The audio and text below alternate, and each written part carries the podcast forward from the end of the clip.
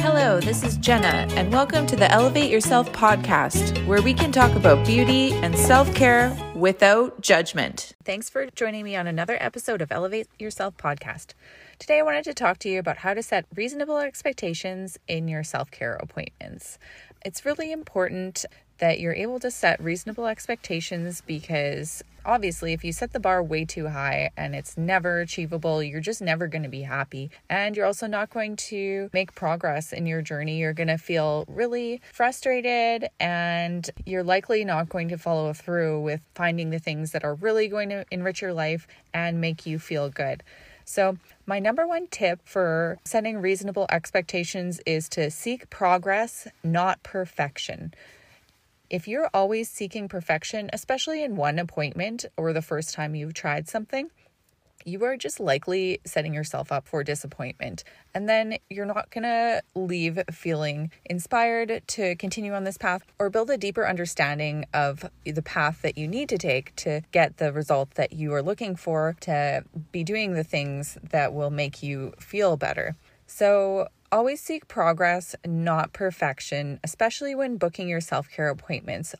Usually, progress is developed over time as you develop a relationship not only with your technician, but with yourself. You will develop this relationship of what you want and as you try things, and that will change and evolve over time. And also with aftercare, application to your daily routine, etc. It's always about progress, not perfection. Next tip, I would recommend researching before booking. If you don't research before you book your appointment, you're pretty much also just setting yourself up for disappointment.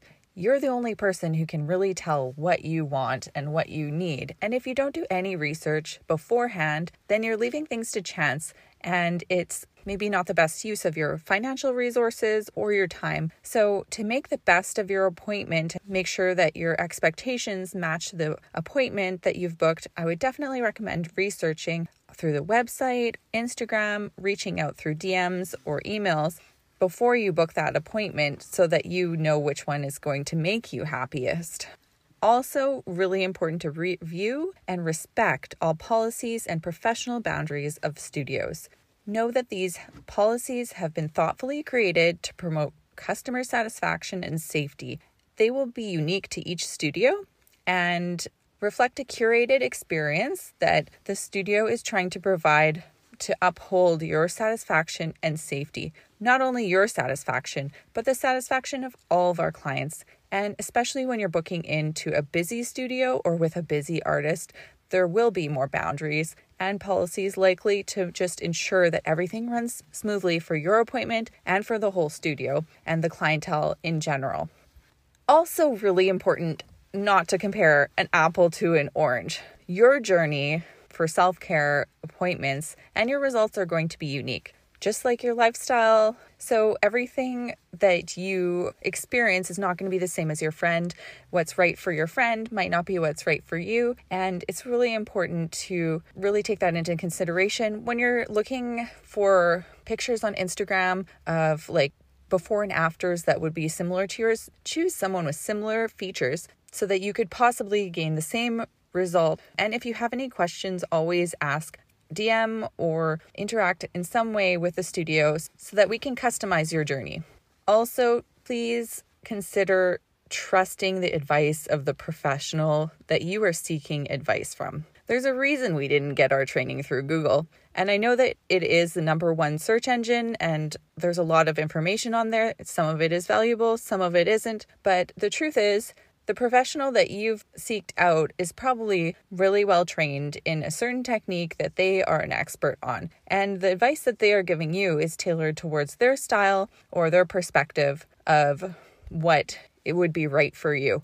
If you don't trust the advice of that professional that you're seeking, then maybe you want to get a second opinion from another professional. But I would really recommend not going through the Google rabbit hole because it's only going to lead you into a spiral of conflicting questions because there is just so much information out there and it's not all good. So please refrain from Googling every answer. Trust the advice from the professional that you're interested in seeing so that you can calibrate those reasonable expectations unique to that professional or studio. And don't rely on Google for your information or to fact check or to get a second opinion, please. Remember that your beauty enhancements are there to make your life better, not make it more stressful.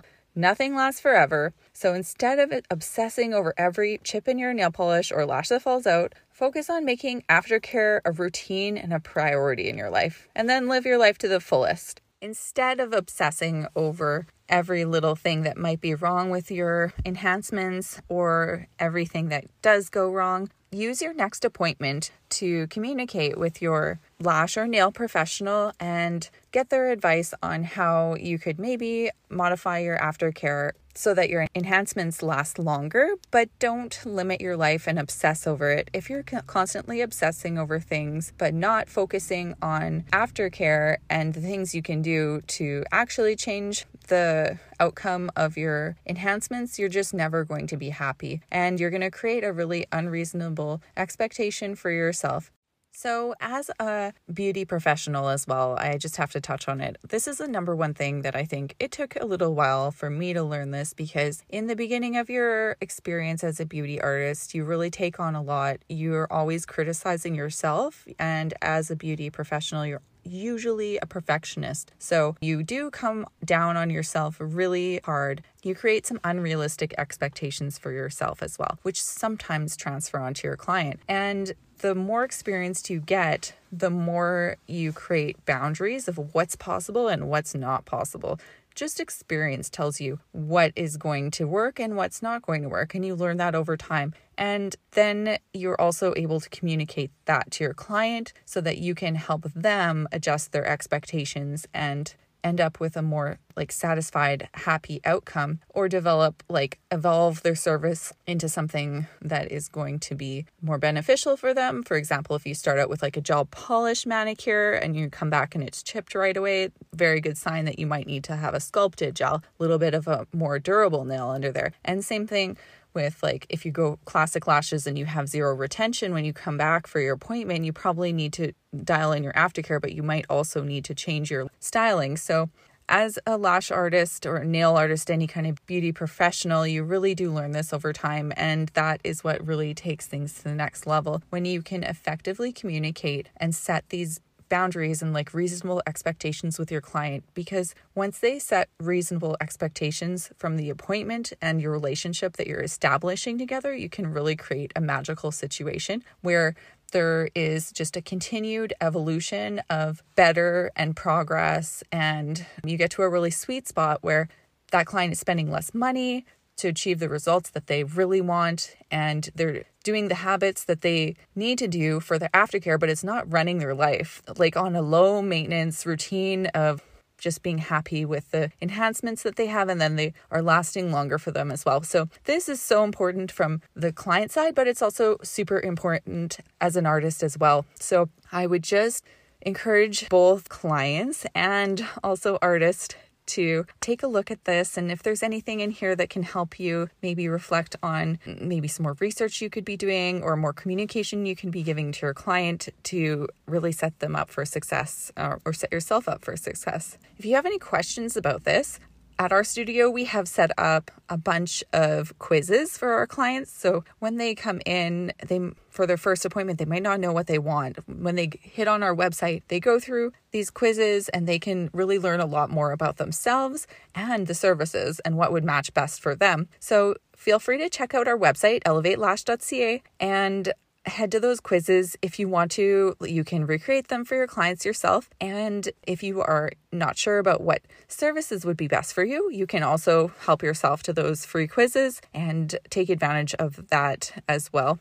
If you have any more detailed questions, feel free to DM me or reach out through email at elevatelash.ca or Jenna at elevatelash.ca. And I would love to talk to you and help you with this if this is something you think would help improve your self-care experience. Loved this episode? Head over to iTunes to subscribe, rate, and leave a review. Don't forget to join us next week for another episode. Thanks for listening.